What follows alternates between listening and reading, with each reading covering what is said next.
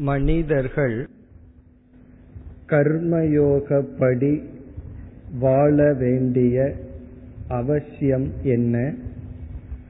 கர்மயோகப்படி வாழ்வதனால் என்னென்ன பலன் கிடைக்கும் என்று பார்த்தால் யார் மனித சரீரத்தை எடுத்து மனித சரீரத்தினால் அடையப்படும் மோக்ஷம் என்கின்ற இறுதி லட்சியத்தை அடைய விரும்புகின்றார்களோ அவர்கள் தங்களுடைய மனதை தூய்மைப்படுத்தும் பொருட்டு கர்மயோகத்தில் ஈடுபட வேண்டும்.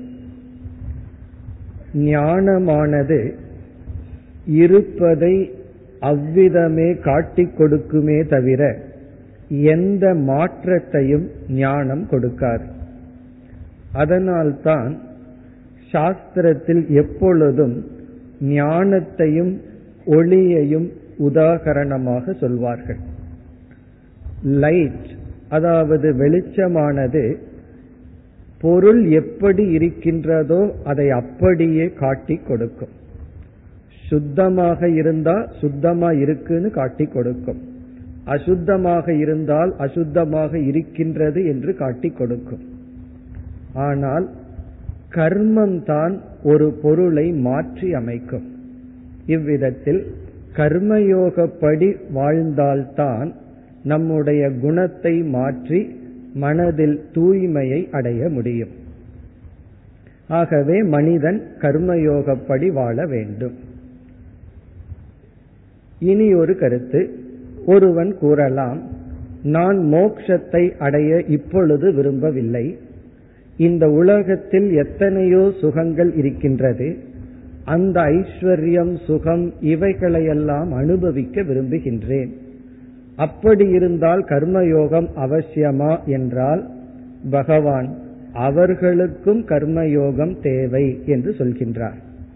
காரணம் நீ காமிய கர்மத்தை செய்பவனாக இருந்து இந்த உலக இன்பத்தை அனுபவிக்க வேண்டும் என்றாலும் கர்மயோகப்படி அதாவது தர்மப்படி வாழ்ந்தால்தான் தர்மத்தினுடைய பலனான புண்ணியத்தை நீ சேகரித்து இந்த லௌகிக இன்பத்தை அடைவாய். அல்லது இறந்ததற்கு பிறகு சொர்க்கம் முதலிய லோகத்தில் சென்று அங்கும் சுகத்தை அடைய வேண்டும் என்று விரும்பினாலும் அதற்கு புண்ணியம் தேவை. புண்ணியம் தேவை என்றால் கர்மயோகப்படி வாழ வேண்டும். இவ்விதம் போகியாக இருக்க விரும்புபவர்களும் யோகியாக இருக்க விரும்புபவர்களுக்கும் கர்மயோகம் தேவை. பிறகு அடுத்ததாக பகவான் கூறியது இந்த கர்மயோக வாழ்க்கை முறைப்படி மனிதன் வாழ்ந்தால்தான் இந்த உலகம் சீராக இயங்கும். இந்த உலகம் என்கின்ற சக்கரம் இயங்கி வர தர்மம் தான் காரணம். ஆகவே இந்த உலகம் சீராக இயங்க வேண்டும் என்றாலும் ஜீவர்கள் அதாவது மனிதர்கள் கர்மயோகப்படி வாழ வேண்டும் என்று அந்த சக்கரத்தை குறிப்பிட்டார். இவ்விதம் கர்மயோகப்படி வாழ வேண்டிய அவசியத்தை அதாவது ஆசையுள்ள அஜானியும் கர்மயோகத்தை பின்பற்ற வேண்டும். ஆசை வேண்டாம் என்று மோட்சத்திற்கு செல்கின்ற அஜானியும் கர்மயோகத்தை பின்பற்ற வேண்டும்.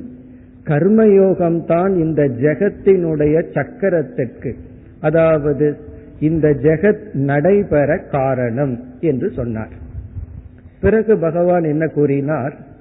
எந்த ஒரு ஞானி தன்னிடத்திலேயே மகிழ்ந்திருக்கின்றானோ அவன் தன்னுடைய மகிழ்ச்சிக்கு யாரையும் சாராமல் ஒரு நிறைவை அடைந்துள்ளானோ அவனுக்கு கர்மயோகம் அவசியம் இல்லை. அவன் கடமைகள் அனைத்தையும் துறக்கலாம்.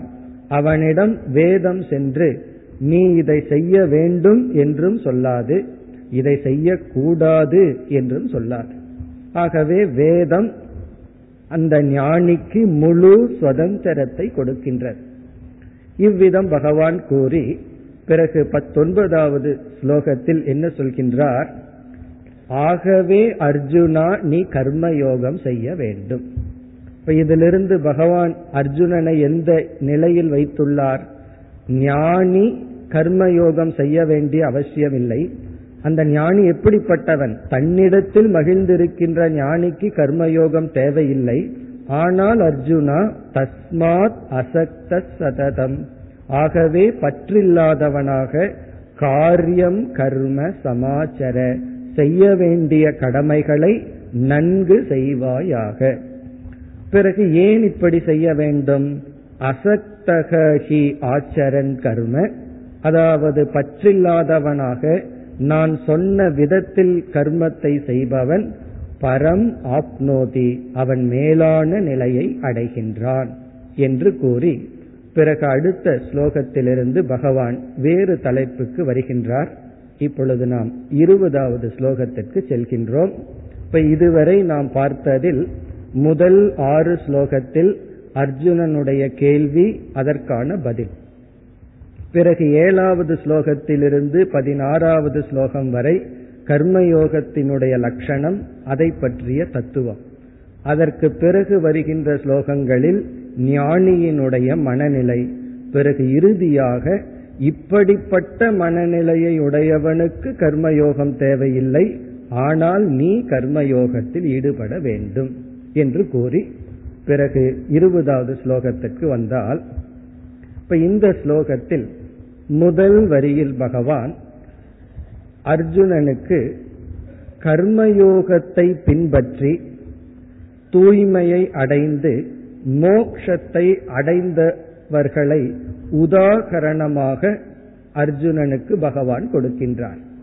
அதாவது கர்மயோகப்படி வாழ்ந்து அதனுடைய பலனை அடைந்து மோக்ஷத்தை அடைந்தவர்கள் யாராவது இருக்கின்றார்களா என்ற கேள்வி அல்லது சந்தேகம் அர்ஜுனனுக்கு வரும்பொழுது இருக்கின்றார்கள் என்று ஜனகரை உதாகரணமாக இங்கு பகவான் கொடுக்கின்றார். கர்மனா ஏவ சம்சித்தின் ஆஸ்திதா ஜனகாதயக. ஜனகர் முதலியவர்கள் கர்மத்திலிருந்தே சம்சித்தியை அடைந்தார்கள். இங்கு சம்சித்தி என்றால் சித்த சுத்தி மோக்ஷம். தன்னை தூய்மைப்படுத்தி மோக்ஷம் வரை உள்ள லட்சியத்தை ஜனகர் போன்ற அரசர்கள் அடைந்துள்ளார்கள். இந்த எக்ஸாம்பிள கொடுக்கும் பொழுதுதான் அர்ஜுனனுக்கு கர்மயோகத்தின் மீது ஒரு நம்பிக்கை ஏற்படும். கர்மயோகப்படி வாழ்ந்து அதனுடைய பலனை அடைந்தவர்கள் இருக்கின்றார்கள். அதுவும் ஒரு ராஜாவையே பகவான் இங்கு உதாகரணமாக கொடுக்கின்றார். இப்படி கொடுத்தவுடன் அர்ஜுனனுக்கு கர்மயோகத்தில் ஒரு நம்பிக்கை ஏற்படும். காரணம் என்ன? ஜனகர் போன்றவர்களும் கூட கர்மத்திலிருந்தே மோட்சத்தை அடைந்தார்கள். என கர்மத்தின் வழியாக சென்றுதான் மோட்சத்தை அடைந்தார்கள். இங்க ஜனகர் முதலியவர்கள்ங்கிற இடத்துல பலரை விளக்காசிரியர்கள் எல்லாம் கொடுக்கின்றார்கள். அதாவது நம்முடைய புராணங்களில் இதிகாசங்களில் ஜனகரை வந்து ஞானியாகவும் அஸ்வபதி என்று கைகையினுடைய தந்தை அவர் அவரும் ஞானி என்றெல்லாம் வர்ணிக்கப்பட்டுள்ளது.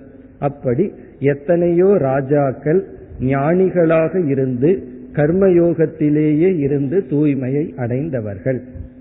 இனி இரண்டாவது வரியிலிருந்து பகவான் வேறு ஒரு கருத்துக்கு வருகின்றார்.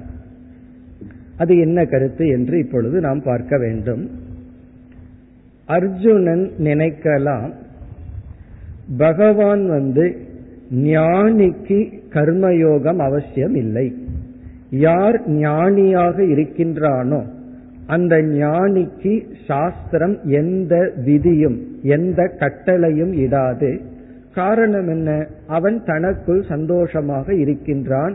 அவனுக்கு வேதம் முழு சுதந்திரத்தை கொடுத்துள்ளது. ஆகவே அர்ஜுனன் கூறுகின்றான் தன்னுடைய மனதிற்குள் நான் இப்பொழுது ஞானி. நான் வந்து ஆசையுடைய அஜானியாக இருந்தால் கர்மயோகம் செய்ய வேண்டும். காரணம் அந்த ஆசையை பூர்த்தி செய்ய புண்ணியத்தை சேகரித்து அந்த புண்ணியத்தின் மூலமாக இன்பங்களை அனுபவிக்க வேண்டும். நான் அப்படிப்பட்டவனும் அல்ல. அல்லது மன தூய்மை அற்றவனாக நான் இருந்தால் மன தூய்மையை அடைவதற்கு என்னுடைய கடமைகளை செய்ய வேண்டும் சேவை செய்ய வேண்டும் கர்மத்தில் ஈடுபட வேண்டும். நான் அப்படிப்பட்டவனும் அல்ல. நான் மன தூய்மையையும் அடைந்தவன். பிறகு நான் ஒரு ஞானி. ஆகவே நான் ஞானியாக இருக்கும் பொழுது நான் ஏன் கடமையில் ஈடுபட வேண்டும்? ஆகவே நான் இப்பொழுதே போர்க்களத்திலிருந்து அதாவது கடமையிலிருந்து விலகி செல்கின்றேன் என்று ஒரு கால் அர்ஜுனன் நினைத்தால். அதற்கு பகவான் இங்கு பதில் சொல்கின்றார். அதாவது யாரெல்லாம் கர்மயோகம் செய்ய வேண்டும் என்றால் அறியாமையில் இருப்பவன் ஆசையுடன் இருப்பவன். அவனும் கர்மயோகம் பண்ணணும். அறியாமையிலிருந்து எனக்கு மோட்சம் வேண்டும் மன தூய்மை வேண்டும் என்று நினைப்பவர்களும் கர்மயோகத்தில் ஈடுபட வேண்டும். ஆனால் ஞானியாக இருப்பவன் ஈடுபட வேண்டிய அவசியம் இல்லை. இந்த இரண்டு பேர்த்துக்கு சாஸ்திரம் கர்மயோகம் அவசியம் இல்லை என்று சொல்கின்றது. ஒன்று ஞானி இனி ஒருவன் பூர்ணமான வைராகியத்தை அடைந்தவன். ஞானத்துக்காக முயற்சி செய்ய விரும்புபவன். அவன் கர்மயோகத்தை எல்லாம் விட்டுவிட்டு முழுமையாக விசாரத்தில் ஈடுபடலாம்.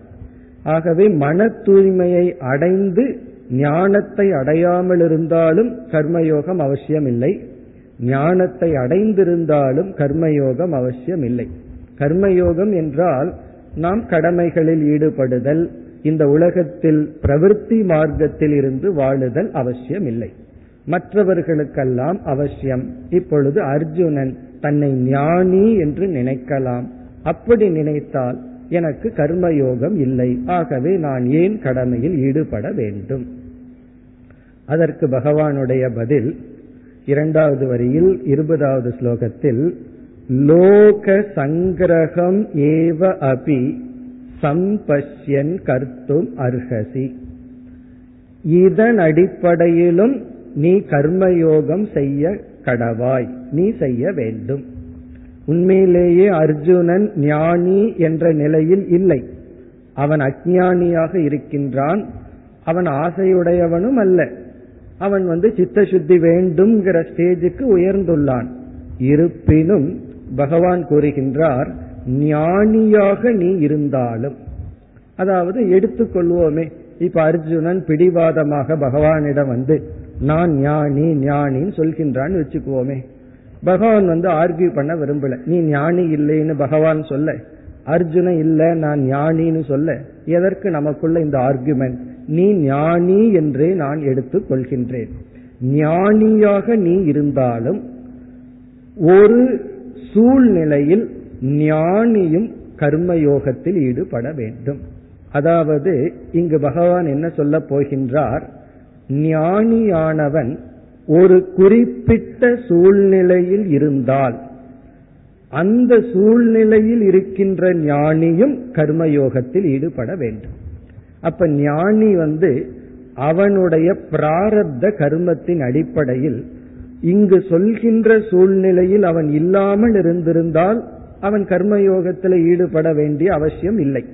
ஆனால் அவனுடைய கர்ம வசத்தினால் ஞானியும் ஒரு குறிப்பிட்ட சூழ்நிலையில் இருந்தால் அவனும் கர்மயோகத்தில் ஈடுபட வேண்டும். உடனே கேள்வி வருகின்றது. எதற்கு? ஞானிக்கு ஏதோ ஒரு குறிப்பிட்ட சூழ்நிலையில் இருந்து விட்டால் ஏன் கர்மயோகத்தில் ஈடுபட வேண்டும்? அதனால் அவனுக்கு என்ன பலன் என்ற கேள்வி வருகின்றது. ஏன்னா கர்மயோகத்துக்கு என்னென்ன பலன்? ஒரு பலன் புண்ணியம் கிடைக்கும் இகலோக சுகத்தை அனுபவிக்கலாம். இனி ஒரு பலன் வந்து சித்த சுத்தி கிடைக்கும். மன தூய்மை கிடைக்கும். ஞானிக்கு இந்த இரண்டுமே வேண்டாம். இந்த உலகம் கொடுக்கின்ற இன்பமும் வேண்டாம். காரணம் அவனுக்கு அதில் வைராகியம் உண்டு. மன தூய்மையும் வேண்டாம். ஏனென்றால் தூய்மையை அடைந்து விட்டான். அப்படி இருக்கையில் அவன் யாருக்காக கர்மயோகத்தை செய்ய வேண்டும்? அல்லது எந்த சூழ்நிலையில் இருந்தால் செய்ய வேண்டும்? எதன் பொருட்டு யாருக்காக அதை பகவான் குறிப்பிடுகின்றார்? லோக சங்கிரகம் ஏவ அதிபஷ்யன். லோக சங்கிரகம் என்றால் இந்த உலகத்தில் உள்ள மக்களை நல்வழிப்படுத்தும் பொருட்டு. கர்மயோகத்தில் அதாவது கடமையில் ஞானி ஈடுபடுவதனால் எந்த விதத்தில் அவனுக்கு பிரயோஜனம் இல்லை என்றாலும் இந்த உலகத்தினுடைய நன்மையின் பொருட்டு. சங்கிரகம் என்றால் நல்வழிப்படுத்தும் பொருட்டு. லோகம் என்றால் சாமானிய சாதாரண மக்கள். இங்க லோகம்னா மனிதர்கள். லோக சங்கிரகம்னா மனிதர்களை நல்வழிப்படுத்தும் பொருட்டு இந்த ஞானியானவன் கர்மத்தை செய்ய அர்ஹதி கர்மத்தை செய்ய வேண்டும். இது வந்து எல்லா ஞானிக்கும் அல்ல. ஞானி ஒரு சூழ்நிலையில் இருந்தால் அவன் இந்த உலக நன்மைக்காக கர்மத்தில் ஈடுபட வேண்டும். பிறகு பகவான் சொல்றார் நீ ஞானியாக இருந்தாலும் அந்த சூழ்நிலையில் இருக்கின்றாய். ஞானி ஒரு சூழ்நிலையில இருந்தா கர்மத்தில் ஈடுபடணும்னா அந்த சூழ்நிலையில் நீ இருக்கின்றாய். ஆகவே நீ செயலில் கடமையில் ஈடுபட வேண்டும். அது என்ன சூழ்நிலை? அதை நாம் அடுத்த ஸ்லோகத்தில் பார்க்க போகின்றோம். ஆகவே இங்கு வந்து பகவான் அர்ஜுனனுக்கு எந்த விதத்திலையும் சாய்ஸ் கொடுக்கல வாய்ப்பு கொடுக்கல. எதற்கு? யுத்த களத்திலிருந்து ஓடுவதற்கு கடமையை விடுவதற்கு அர்ஜுனனுக்கு இப்பொழுது வாய்ப்பே இல்லை. நீ ஞானியா இருந்தாலும் சரி அஜானியா இருந்தாலும் சரி ஆசை உடையவனாக இருந்தாலும் சரி சித்த சுத்தி வேண்டும் என்ற சூழ்நிலையில இருந்தாலும் சரி நீ கடமையில் ஈடுபட வேண்டும். உனக்கு கடமையில் ஈடுபடுவதனால் உன் அளவில் எந்த பலனும் இல்லை என்றாலும் இந்த உலகத்தின் நன்மையின் பொருட்டு நீ ஈடுபட வேண்டும். இனி நமக்கு ஒரே ஒரு சந்தேகம். எந்த சூழ்நிலையில் ஞானி இருந்தால் அந்த ஞானியும் மற்றவர்களை நல்வழிப்படுத்தும் பொருட்டு கடமையில் ஈடுபட வேண்டும். அடுத்து இருபத்தி ஓராவது ஸ்லோகம். எத்யதா ஆச்சரதி சிரேஷ்டக தத் ததேவ இதரோ ஜனக சயத் பிரமாணம் குருதே லோகஸ்ததனு வர்த்ததே. இந்த ஸ்லோகத்துல தான் பகவான் இந்த சூழ்நிலையில் ஒரு ஞானி இருந்தால் அந்த ஞானியும் கடமையில் ஈடுபட்டு மக்களை நல்வழிப்படுத்த வேண்டும். மக்களுக்கு ஒரு உதாரண புருஷனாக இருக்க வேண்டும். அது என்ன என்று இப்பொழுது பார்ப்போம். எது தர்மம் எது அதர்மம் எப்படி இந்த உலகத்தில் நாம் வாழ வேண்டும் இந்த உலகத்தை எப்படி பயன்படுத்தினால் அது நமக்கும் நல்லது மற்றவர்களுக்கும் நல்லது ஏன்னா இந்த உலகத்திற்குள்ள வந்து நம்மை நாம் அழித்து கொள்ளக்கூடாது நாம் மற்றவர்களையும் அழித்து கொள்ளக்கூடாது நாமும் உயர்ந்து மற்றவர்களையும் உய்விக்க வேண்டும். இந்த ஞானம் எப்படி ஒரு ஜீவன் அடைகின்றான்? அதாவது இந்த உலகத்திற்குள்ள வந்துட்டோம். இந்த உலகத்தை எப்படி பயன்படுத்தினால் நாம் நமக்கு நன்மை செய்து கொள்வோம். அதன் விளைவாக மற்றவர்களுக்கும் நன்மை செய்வோம். இந்த ஞானத்தை நாம் எப்படி அடைதல்? அதாவது எது நலம் எது தீயது எது தர்மம் எது அதர்மம் நாம் எப்படி இந்த உலகத்தில் வாழ வேண்டும்? இந்த ஞானத்தை நாம் எங்கிருந்து பெற வேண்டும்? அல்லது எங்கிருந்து பெற்று கொண்டிருக்கின்றோம் என்ற கேள்வி வரும்பொழுது சாஸ்திரமானது நான்கு இடங்களை கூறுகின்றது. அதாவது நான்கு இடத்திலிருந்து நாம் தெரிந்தோ தெரியாமலேயோ நம்மை அறியாமல் எது நல்லது எது கெட்டது எதை செய்ய வேண்டும் எதை செய்யக்கூடாது அல்லது எப்படி வாழ வேண்டும் என்ற அறிவை அடைந்து வருகின்றோம். சுருக்கமா சொன்னா எது தர்மம் எது அதர்மம்ங்கிற ஞானத்தை நாம நான்கு இடங்களிலிருந்து அறிந்து கொண்டு வருகின்றோம். அதில் முதல் இடம் வந்து நம்முடைய மனசாட்சி. இறைவன் வந்து நாம் பிறக்கும் பொழுது ஓரளவுக்கு ஒரு அறிவை கொடுத்து படைத்துள்ளார். அந்த அறிவே சில சமயங்களில் நமக்கு காட்டிக் கொடுக்கின்றது. இது நல்லது இது கெட்டது. இது தீயது இது நன்மையை தருவது என்று யாரும் சொல்லிக் கொடுக்காமல் இயற்கையாகவே அந்த அறிவுடன் நாம் பிறந்துள்ளோம். ஆனா முழுமையான அறிவல்ல. ஓரளவுக்கு இந்த அறிவு நமக்கு இருக்கின்றது. அதாவது மீன் வந்து வெளியே வரும்போது முட்டையிலிருந்து அது எப்படி நீந்துகின்றது? அந்த சக்தியுடன் அது படைக்கப்பட்டுள்ளது. நாம இந்த உலகத்துக்கு வந்தவுடன் எப்படி மூச்சு விட்டு பழகுகின்றோம் அல்லது எப்படி உணவை குடிக்கின்றோம் அதெல்லாம் இன்பில்ட் ஏற்கனவே புரோகிராம்னு சொல்லுவோம். அது அந்த சக்தியுடன் தான் நாம் பிறந்துள்ளோம்.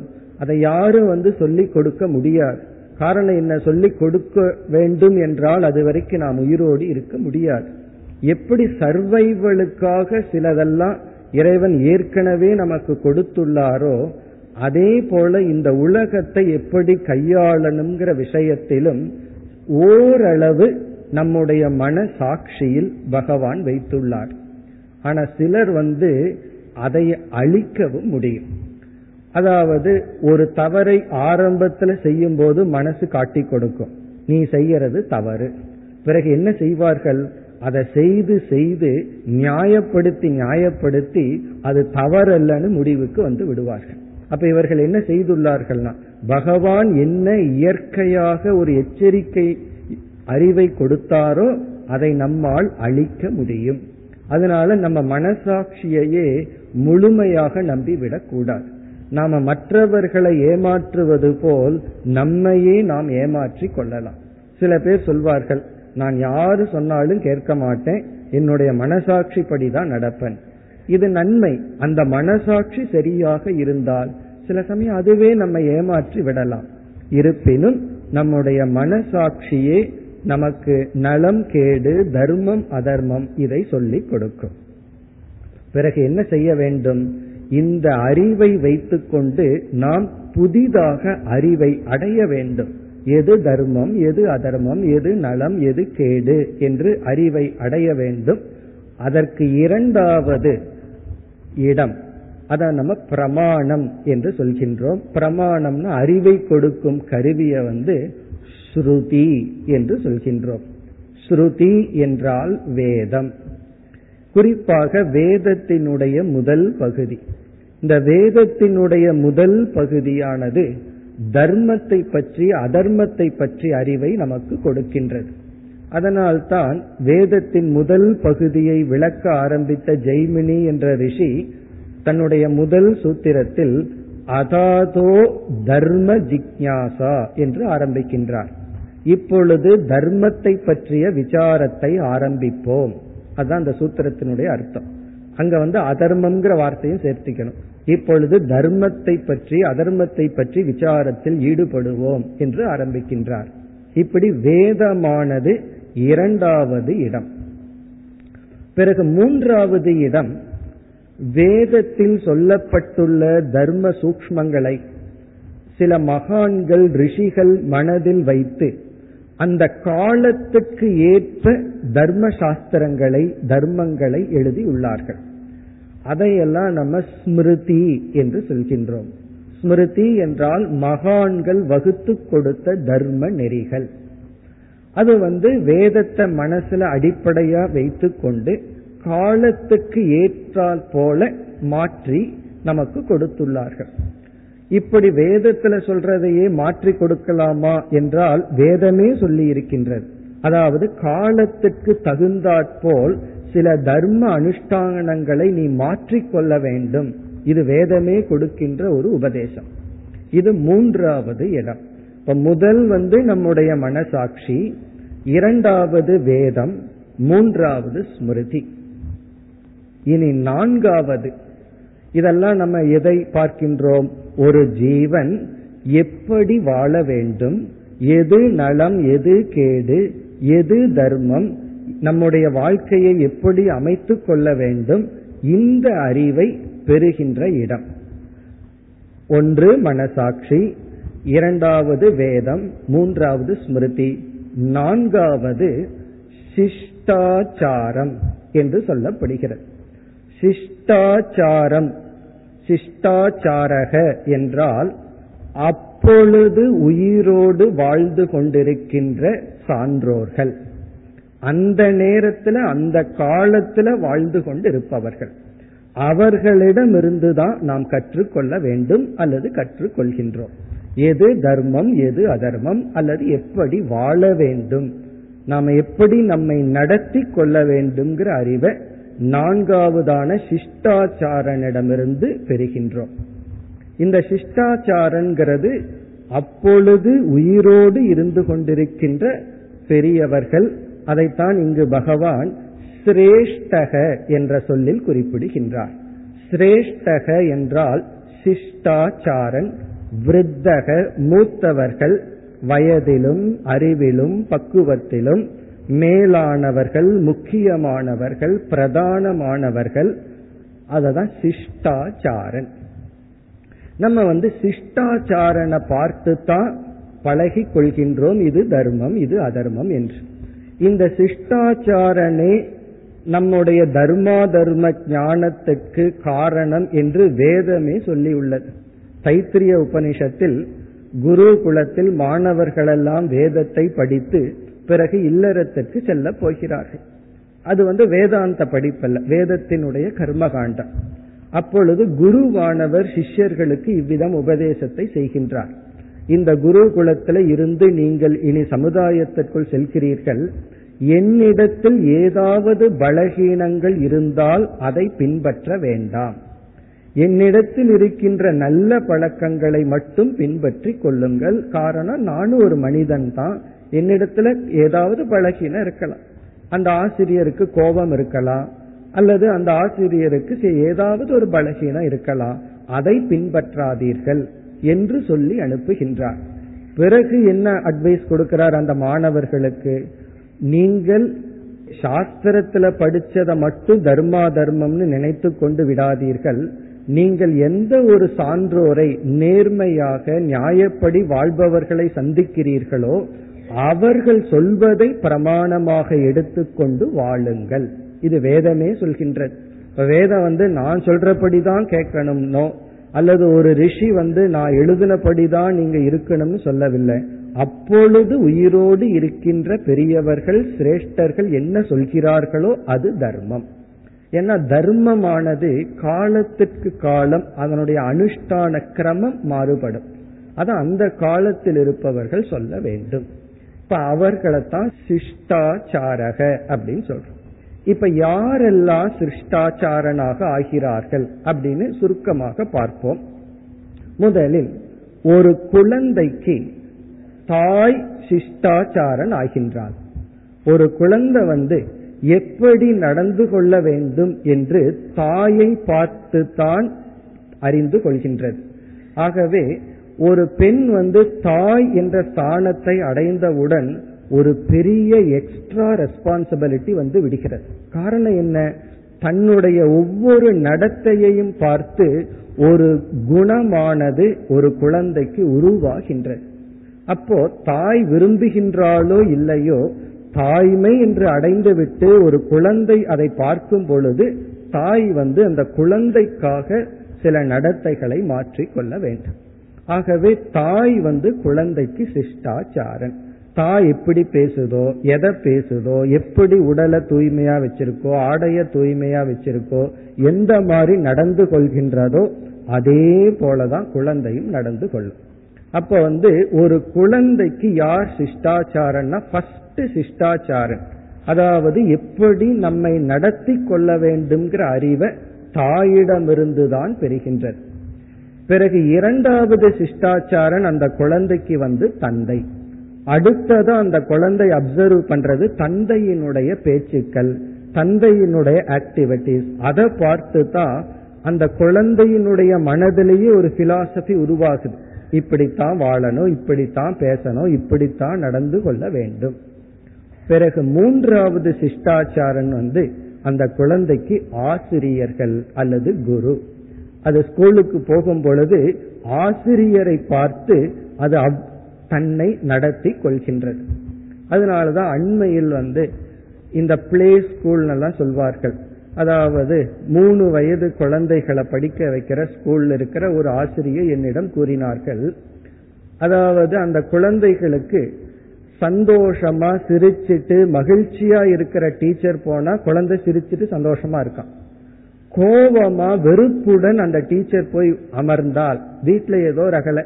உடனே இங்க வந்து கோபமா அமர்ந்தால் அன்னைக்கு அந்த குழந்தைகள் எல்லாம் சோகமா இருக்கு காரணம் என்ன? அந்த குழந்தைகள் வந்து ஆசிரியர் எதை செய்கிறார்களோ எப்படி இருக்கிறார்களோ தன்னை அப்படியே பார்த்து பழகி கொள்கிறது. ஒரு ஸ்கூல்ல வந்து டீச்சர்ஸ்க்கு ஒரு ரூல் கொடுத்தார்கள். நெகமெல்லாம் வெட்டிட்டு வரணும் தூய்மையா ஆடை இருக்கணும். டீச்சர்ஸ் எல்லாம் அதை ஏற்றுக்கொள்ளவில்லை. எங்களுடைய சுதந்திரத்துல நீங்கள் ஏன் தலையிடுகிறீர்கள்? அந்த டீச்சருக்கு அது புரியவில்லை. அதாவது ஆசிரியர்களே தன்னுடைய சில நடவடிக்கைகளில் தவறாக இருந்தால் வேறு வழி இல்லை. மாணவர்கள் அதை பார்த்து இவர்கள் விரும்புகிறார்களோ இல்லையோ பின்பற்றுகிறார்கள். ஆகவே இங்க சிஷ்டாச்சாரங்கிற பொசிஷன்ல நம்ம பிராரப்த கர்மத்தில் வந்து விடுகின்றோம். விருப்பம் இருக்கோ இல்லையோ நாம் சிஷ்டாச்சாரங்கிற நிலைக்கு வந்தால் நம்மை பார்த்து நாலு பேர் பின்பற்றுகிறார்கள்ங்கிற சூழ்நிலையில் இருந்தால் கண்டிப்பாக அவர்களை நல்வழிப்படுத்தும் பொருட்டு சில தர்ம அனுஷ்டானங்களை செய்துதான் ஆக வேண்டும். அதனால மாணவன் என்ன சொல்லுவான் டீச்சரே இப்படி பண்றாங்க அப்படின்னு சொல்லிடுவான் கோவப்படாதன்னு சொன்னா நீங்களே இப்படி செய்கிறீங்க வந்து ஆசிரியர். பிறகு நான்காவதுன்னு இப்படியே எடுத்துட்டே போலாம். அடுத்தது வந்து லீடர். நேதா. நேதா அப்படின்னா லீடர் தலைவர்கள்.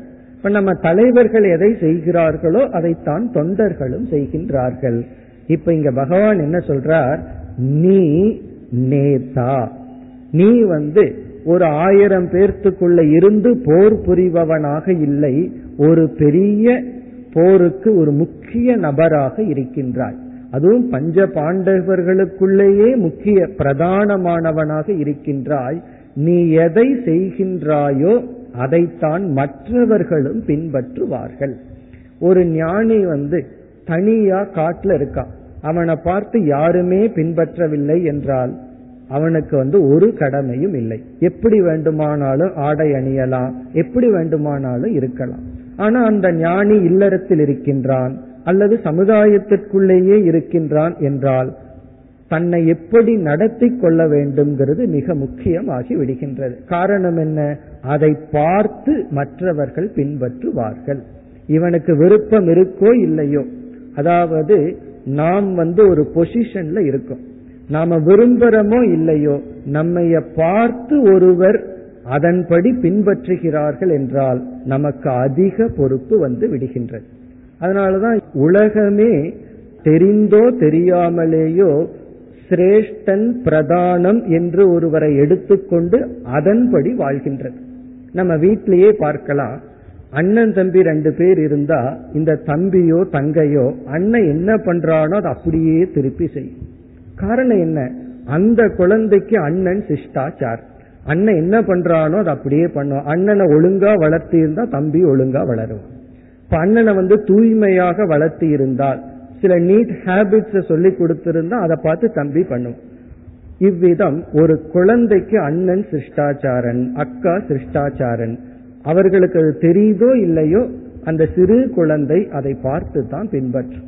அதாவது நம்ம வாயில சொல்றதை யாரும் கேட்பதில்லை. நம்முடைய வாழ்க்கையை பார்த்துத்தான் அவர்கள் பின்பற்றுகின்றார்கள். ஆகவே இங்க பகவானுடைய ஆர்குமெண்ட் என்னவென்றால் ஞானியாக ஒருவன் இருந்தாலும் அவனை பார்த்து நான்கு பேர் பின்பற்றுகின்ற சூழ்நிலையில் அவன் வாழ்ந்தால் அவன் கண்டிப்பாக தர்ம நெறியை பின்பற்ற வேண்டும். அவனுக்கு அதுல விருப்பம் இருக்கோ இல்லையோ. இப்போ ஒரு சன்னியாசியிடம் ஒரு பக்தர் வந்து வெள்ளி தட்டத்தை கொடுத்து பிளேட்டை கொடுத்து இதுல சாப்பிடுங்கன்னு கொடுத்தார். அவர் சொன்னாரு வேண்டாம் நான் எளிமையா இருக்கிறேன்னு திருப்பி கொடுத்தார். உடனே வந்து இனி ஒருவர் கேட்டார் உங்களுக்கு அப்ப வெள்ளி எவர் சில்வர் இதெல்லாம் வித்தியாசம் தெரியுதா அதுக்கு அந்த ஞானி சொன்னார் எனக்கு தெரியல வர்ற மற்ற சிஷ்யர்களுக்கு தெரியும் அப்படின்னு சொன்னார். இப்ப மற்றவர்கள் என்ன நினைப்பார்கள்? இவரே இவ்வளவு லக்ஸுரியா இருப்பாரா? அப்ப நாமும் எப்படி வேண்டுமானாலும் இருந்து கொள்ளலாம் என்று நினைப்பார்கள்.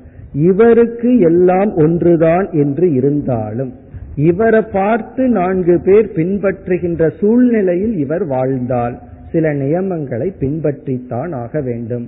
அப்படி இல்லை என்றால் இவர் மற்றவர்களுக்கு தவறான ஒரு அறிவை அல்லது ஒழுக்கத்தை கொடுத்து விடுகின்றார். அதெல்லாம் பகவான் சொல்ல போகின்றார். ஒரு சிஷ்டாச்சாரன் சரியில்லை என்றால் ஒரு தலைவனாக இருப்பவன் சரியில்லை என்றால் அவன் அவனை மட்டும் அழிப்பதில்லை அவன் அவனை பின்பற்றுபவர்கள் அனைவரையும் அழித்து விடுகின்றான். ஆகவே ஞானியாக இருக்கின்ற ஒருவன் தன்னை பார்த்து பின்பற்றுகின்ற ஒரு சூழ்நிலையில் வாழ்ந்தால் அவனும் தர்ம நெறிப்படி வாழ வேண்டும் கடமையில் ஈடுபட வேண்டும். அந்த ஞானிக்கு கடமையில் ஈடுபட்டாலும் ஈடுபடாவிட்டாலும் ஒன்றுதான். ஆனால் கடமையில் ஈடுபடுவதனால் ஒரு நன்மை நடக்கிறது என்றால் ஏன் அவன் கடமையில் ஈடுபடக்கூடாது? இதுதான் பகவானுடைய கருத்து. இதைத்தான் இங்கு கூறுகின்றார் எத்யத் ஆச்சரதி சிரேஷ்டக.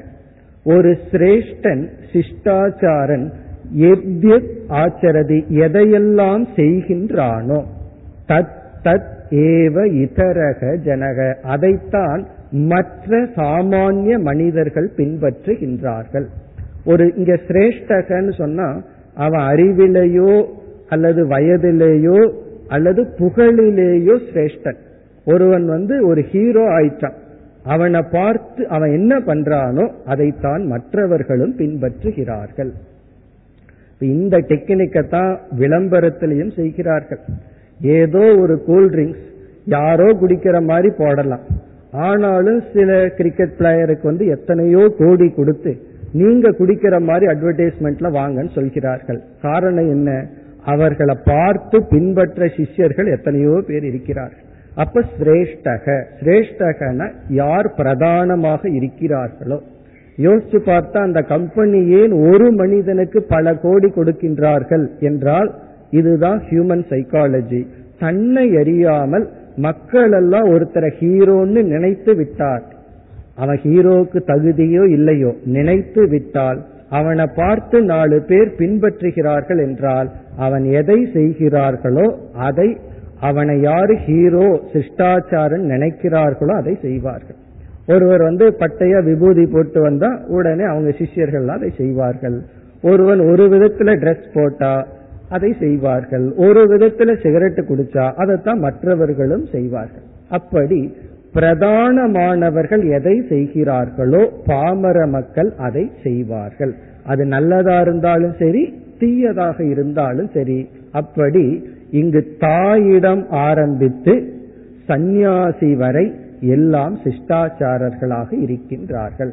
நம்ம பார்த்தோம்னா நம்மை அறியாமல் நம்மை பார்த்து சிலர் பின்பற்றுபவர்கள் இருப்பார்கள்.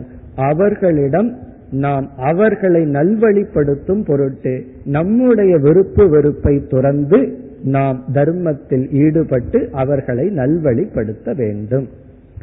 சயத் பிரமாணம் குருதே. அவன் எதை பிரமாணமாக செய்கின்றானோ இதைத்தான் செய்யணும் இப்படித்தான் செய்யணும்னு செய்கின்றானோ அதைத்தான் லோகக சாதாரண மக்கள் அதை பின்பற்றுகிறார்கள். இப்ப குழந்தைகளை ஏன் வலது கையில எடுத்து சாப்பிடுதுன்னா தாயை பார்க்குது தந்தைய பார்க்குது எப்படி சாப்பிடுகிறார்களோ அப்படி சாப்பிடுது. ஆகவே பெற்றோர்கள் எப்படி நடந்து கொள்கிறார்களோ அதை பார்த்து குழந்தை நடக்கின்றது ஆசிரியர்களை பார்த்து தலைவர்களை பார்த்து. இப்படி சாதாரண மக்கள் தங்களை அறியாமல் மேலோர்களை பார்த்து வாழ்க்கையை நடத்தி கொள்கின்றார்கள். ஆகவே ஒருவன் மேலோனாக இருந்தால் அவனுக்கு கடமை இருக்கின்றது. இவ்விதம் கூறி இனி அடுத்த ஸ்லோகத்தில் இதுக்கு யாரையாவது எக்ஸாம்பிளா சொல்லணும். அதாவது ஒரு ஞானி அந்த ஞானிக்கு உன்னை செய்து ஆகணுங்கிற அவசியம் இல்லை. இருந்தாலும் அந்த ஞானியை பார்த்து சிலர் பின்பற்றுகிறார்கள். அந்த ஞானியும் கடமையில் ஈடுபட்டு இருக்கின்றான். இதற்கு யாராவது ஒருவரை பகவான் எக்ஸாம்பிளா உதாரணமா கோட் பண்ணணும். எப்படி கர்மயோகத்தில் இருக்கிறதுக்கு ஜனகரை கோட் பண்ணாரோ அதே போல சிஷ்டாச்சாரனுக்கு ஒருத்தரை உதாரணமா கொடுக்கணும். பகவான் யோசிச்சு பார்த்தார் யாரை கொடுக்கலாம்? கடைசியில தன்னையே சொல்கின்றார். தன்னையே உதாகரணமாக சொல்கின்றார் அடுத்த ஸ்லோகத்தில் நமே பார்த்தாஸ்தி கர்த்தவியம். ஹே அர்ஜுனா எனக்கு செய்ய வேண்டும் என்று ஒரு நியதியோ நிர்பந்தமோ கிடையாது. காரணம் என்ன என்றால் நான் என்னிடத்தில் திருப்தியாக இருக்கின்றேன். இந்த மூன்று லோகத்திலும் ஒன்றை செய்து நான் அடைய வேண்டும் என்கின்ற நிர்பந்தம் எனக்கு கிடையாது. அடையாததை ஒன்றை நான் ஒரு செயல் செய்து அடைய வேண்டும் என்று ஒன்று கிடையாது. இருந்தாலும் நான் கர்மத்தில் ஈடுபடுகின்றேன். நான் அதாவது கடமையில் இருந்து கொண்டிருக்கின்றேன். ஏனென்றால் நான் என்னை பார்த்து மற்றவர்கள் பின்பற்றுகின்றார்கள். பிறகு அடுத்த ஸ்லோகத்தில் கூறுகின்றார் ஒரு கால் நான் என்னுடைய கடமையிலிருந்து விலகி சென்று விட்டால் மக்கள் அதை புரிந்து கொள்ளாமல் தவறான பாதையை பின்பற்றி விடுவார்கள். அதாவது ஞானி ஒன்றை செய்தால் எந்த நிலையிலிருந்து ஞானி செய்கின்றான்ங்கிறது சாதாரண மக்களுக்கு புரியாது. மேலோட்டமா என்ன செய்கின்றான்கிறதான் பார்ப்பார்கள். இப்ப இவனுக்கு வந்து சிலதெல்லாம் மேல்நிலையிலிருந்து செய்யலாம். ஆனாலும் மக்களுக்கு சாதாரண மக்களுக்கு அது புரியாது. ஆகவே அவர்கள் என்ன எப்படி இருக்கின்றார்களோ அந்த நிலையிலிருந்து ஞானி செயல்பட வேண்டும். இப்போ ஒரு ஞானி வந்து கோயிலுக்கு செல்கின்றார். அவரை பொறுத்த வரைக்கும் கோயில்ல தான் கடவுளை பார்க்கணுங்கிற உணர்வில்லை. பார்க்கிற பொருள் அனைத்திலும் இறைவனை பார்க்கிறார். ஆனா அவர் போய் அதாவது இறைவன் முன்னாடி அதாவது காலை எடுத்து தலையில வைக்கிறதோ அல்லது ஏதாவது ஒரு பண்றாருன்னு வச்சுக்குவோமே. அப்போ என்ன ஆகும்? யாருமே ஞானியினுடைய ஞானத்தை பார்க்க மாட்டார்கள். இதெல்லாம் புராணத்துல படிக்கிறதுக்கு சரி. அதாவது கண்ணப்ப நாயனார் எப்படி பூஜை பண்ணாரோ அது புராணத்துல படிப்போம். இன்னைக்கு யாராவது அப்படி போய் பகவான் இடத்துல ஏதாவது வாயில் இருக்கிறத துப்புனார்னு வச்சுக்குவோமே. யாருமே கண்ணப்ப நாயனாருடைய மனதில் இருக்கிற பக்தியை போல ஞானியினுடைய மனதில் இருக்கிற ஞானத்தையோ பக்தியோ புரிந்து கொள்ள மாட்டார்கள். தவறாகத்தான் நினைப்பார்கள். ஆகவே மற்றவர்களை நல்வழிப்படுத்தும் பொருட்டு நாம் தர்ம அனுஷ்டானப்படிதான் வாழ வேண்டும். இல்லை என்றால் என்னை புரிந்து கொள்ளாமல் அவர்கள் தாமசமான துறவை மேற்கொள்வார்கள். நான் சாத்விகமாக துறந்தாலும் மற்றவர்களெல்லாம் என்னுடைய இந்த வழியை பின்பற்றி விடுவார்கள். அதாவது பகவான் என்ன சொல்றார்? யாரோ எப்படியோ போகட்டும். தர்மமோ அதர்மமோ. நான் இந்த யுத்தத்துக்கு வரவில்லை என்று விலகி சென்று விட்டால் பிறகு யாருக்கும் தர்மத்தை நிலைநாட்ட வேண்டும் என்ற அக்கறை இல்லாமல் போகும். அப்படி அந்த அக்கறை யாருக்கு இருக்க வேண்டும்னா கத்திரியனுடைய சுதர்மம்.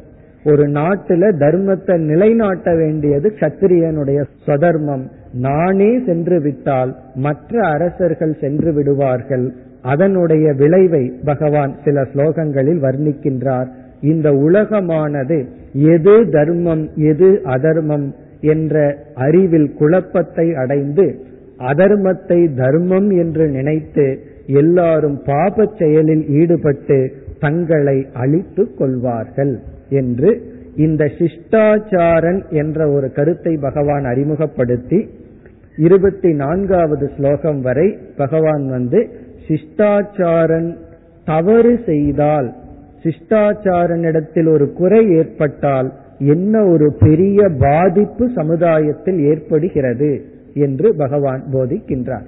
அதனாலதான் மேலான ஸ்தானத்தில் ஒருவர் இருந்து செய்கின்ற தவறுக்கும் கீழான ஸ்தானத்தில் இருந்து செய்கின்ற அதே தவறுக்கும் வேற்றுமை இருக்கின்றது. மேலானவர் தவறு செய்தால் அதனுடைய பாதிப்பு மிக அதிகம். கீழானவர் தவறு செய்தால் அதனுடைய பாதிப்பு குறைவு. ஒரு ஆசிரியர் வந்து பிஏ ஏதோ படிச்சிருந்தார். பல வருஷமா டீச் பண்ணிட்டு இருந்தார் பிறகு எம்ஏ எழுதினார். எழுதும் போது என்ன பண்ணிட்டார்? ஒரு பிட் எழுதி அதை மாட்டிட்டார். யாரு? ஒரு ஆசிரியர். மாணவர்களுக்கெல்லாம் அவ்வளவு சந்தோஷம். இது ஒரு பெரிய இஷ்யூ ஆகி பேப்பர்ல வந்து ஒரு பெரிய விஷயமாச்சு. ஒரு மாணவன் வந்து காப்பி அடிச்சான்னா அது ஒரு பெரிய விஷயமே அல்ல. அதை அடிக்க கூடாதுன்னு தான் ஆசிரியர் பாதுகாக்க வேண்டும். ஆனா அதே இது ஒரு ஆசிரியர் செய்தால் அப்ப மாணவனுக்கு என்ன தோணும் நம்மளும் தெரியாத அளவு இதை செய்தா தவறில்லை. பல பேர் என்ன நினைக்கிறார்கள்? ஒரு தவற மற்றவங்களுக்கு தெரியற மாதிரி செய்யறது தான் தவறு. தெரியாத மாதிரி செஞ்சுட்டு அது இன்டெலிஜென்ட் அறிவுன்னு நினைக்கின்றார்கள். இதெல்லாம் ஏன்? அப்ப ஆசிரியர் சொல்லலாம் பையன் பண்றது தானே நானும் செய்தேன்னு. வேற்றுமை உண்டு. அப்படி ஒரு சிஷ்டாச்சாரன் செய்கின்ற தவறுக்கு அதிக பாதிப்பு இருக்கின்றது. அதனாலதான் தண்டனையும் அவர்களுக்கு அதிகமாக கொடுக்க வேண்டும்.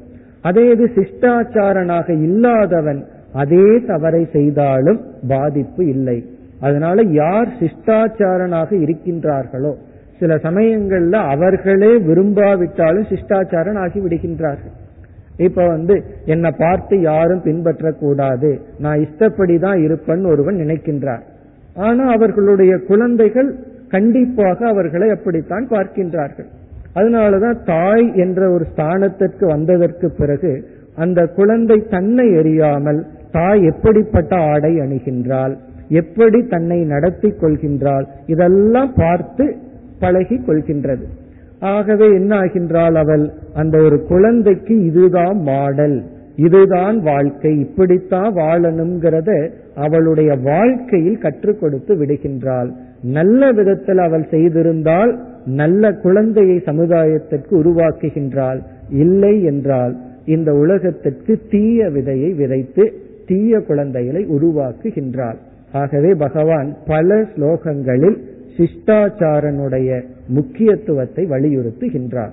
அதனாலதான் ஒருவன் வந்து சிஷ்டாச்சாரனாக சென்று ஒரு தவறை செய்தால் சாஸ்திரம் அதிகமான தண்டனை கொடுக்க வேண்டும் என்று சொல்கின்றது. காரணம் என்ன? அதை நம்ம அப்படியே விட்டுவிட்டால் அது ஒரு பெரிய சமுதாயத்தையே அவர்களை பின்பற்றுபவர்கள் அனைவரையுமே பாதித்து விடும். இதெல்லாம் மகாபாரத கதையில் வருகின்றது.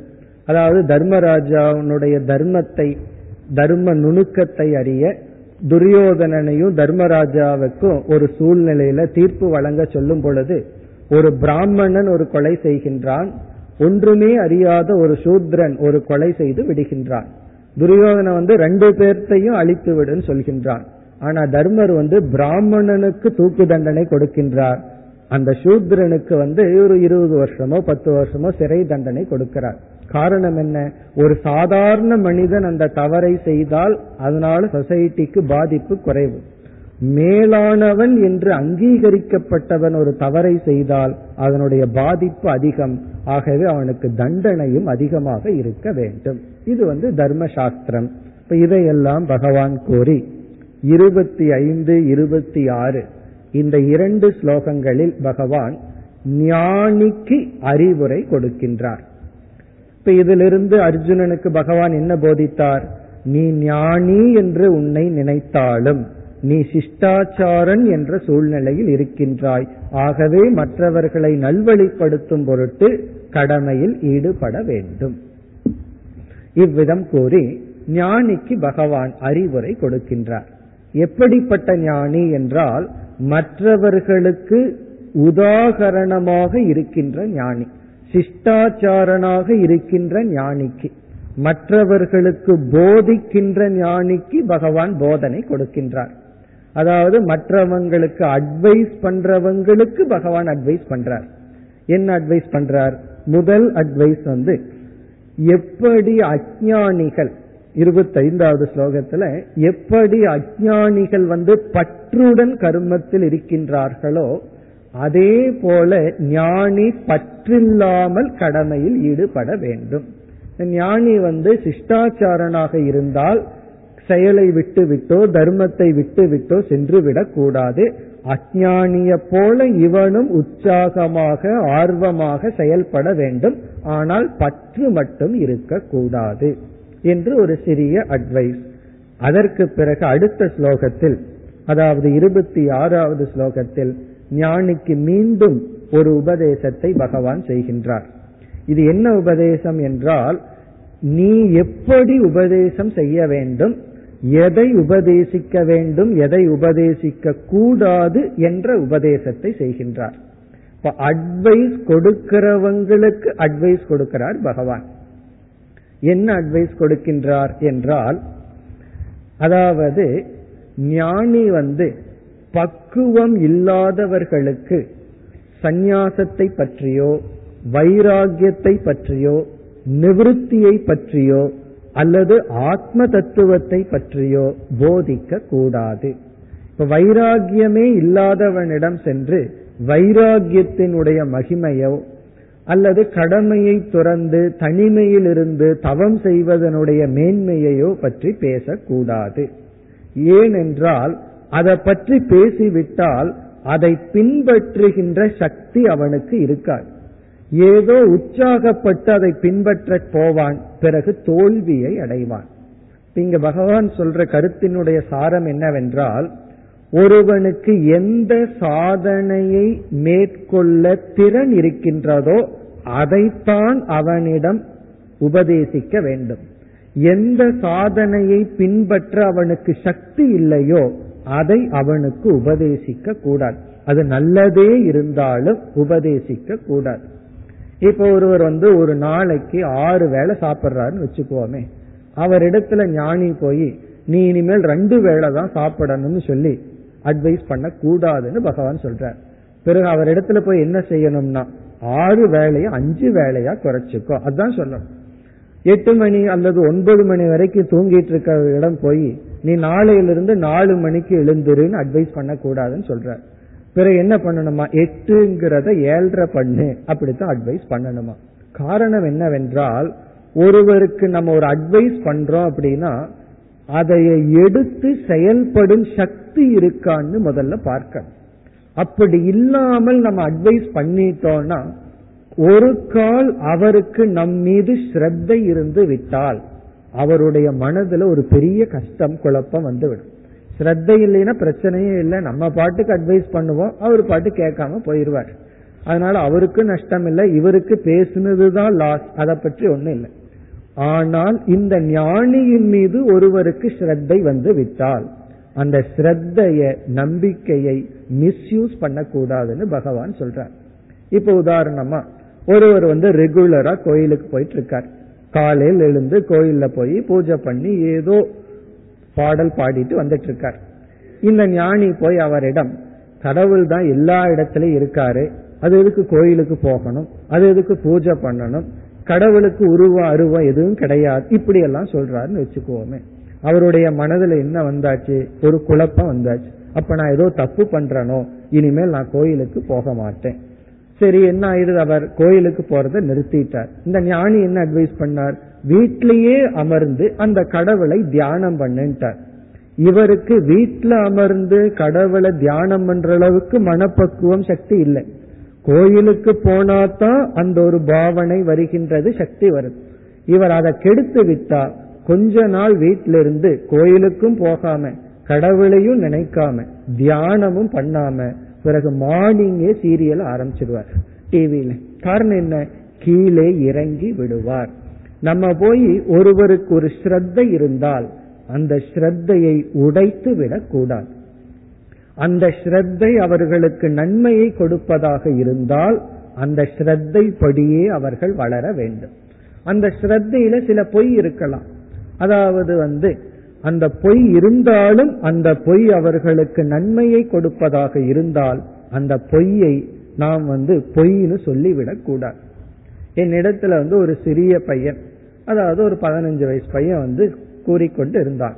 அவன் வந்து ஒரு காட்டுல வாழ்ந்து கொண்டு இருக்கின்றான். தனியா காட்டுக்குள்ள போகணும் தனியா காட்டுல இருந்து அவன் வந்து நகரத்துக்குள்ள வரணும். அவன் என்ன சொன்னான்? அதாவது காட்டிலிருந்து நம்ம நடந்து போகும்போது கருப்பு சாமின்னு ஒரு சாமி நம்முடைய பின்னாடி வரும். கிராமத்துல நம்ம விட்டுட்டு அங்க நின்னுரும். திரும்பி வரும்போது அந்த கருப்பு சாமி நம்ம தொடர்ந்து பாதுகாப்பா வந்து நம்ம குடிசையில விடும் அப்படின்னு சொன்னான்.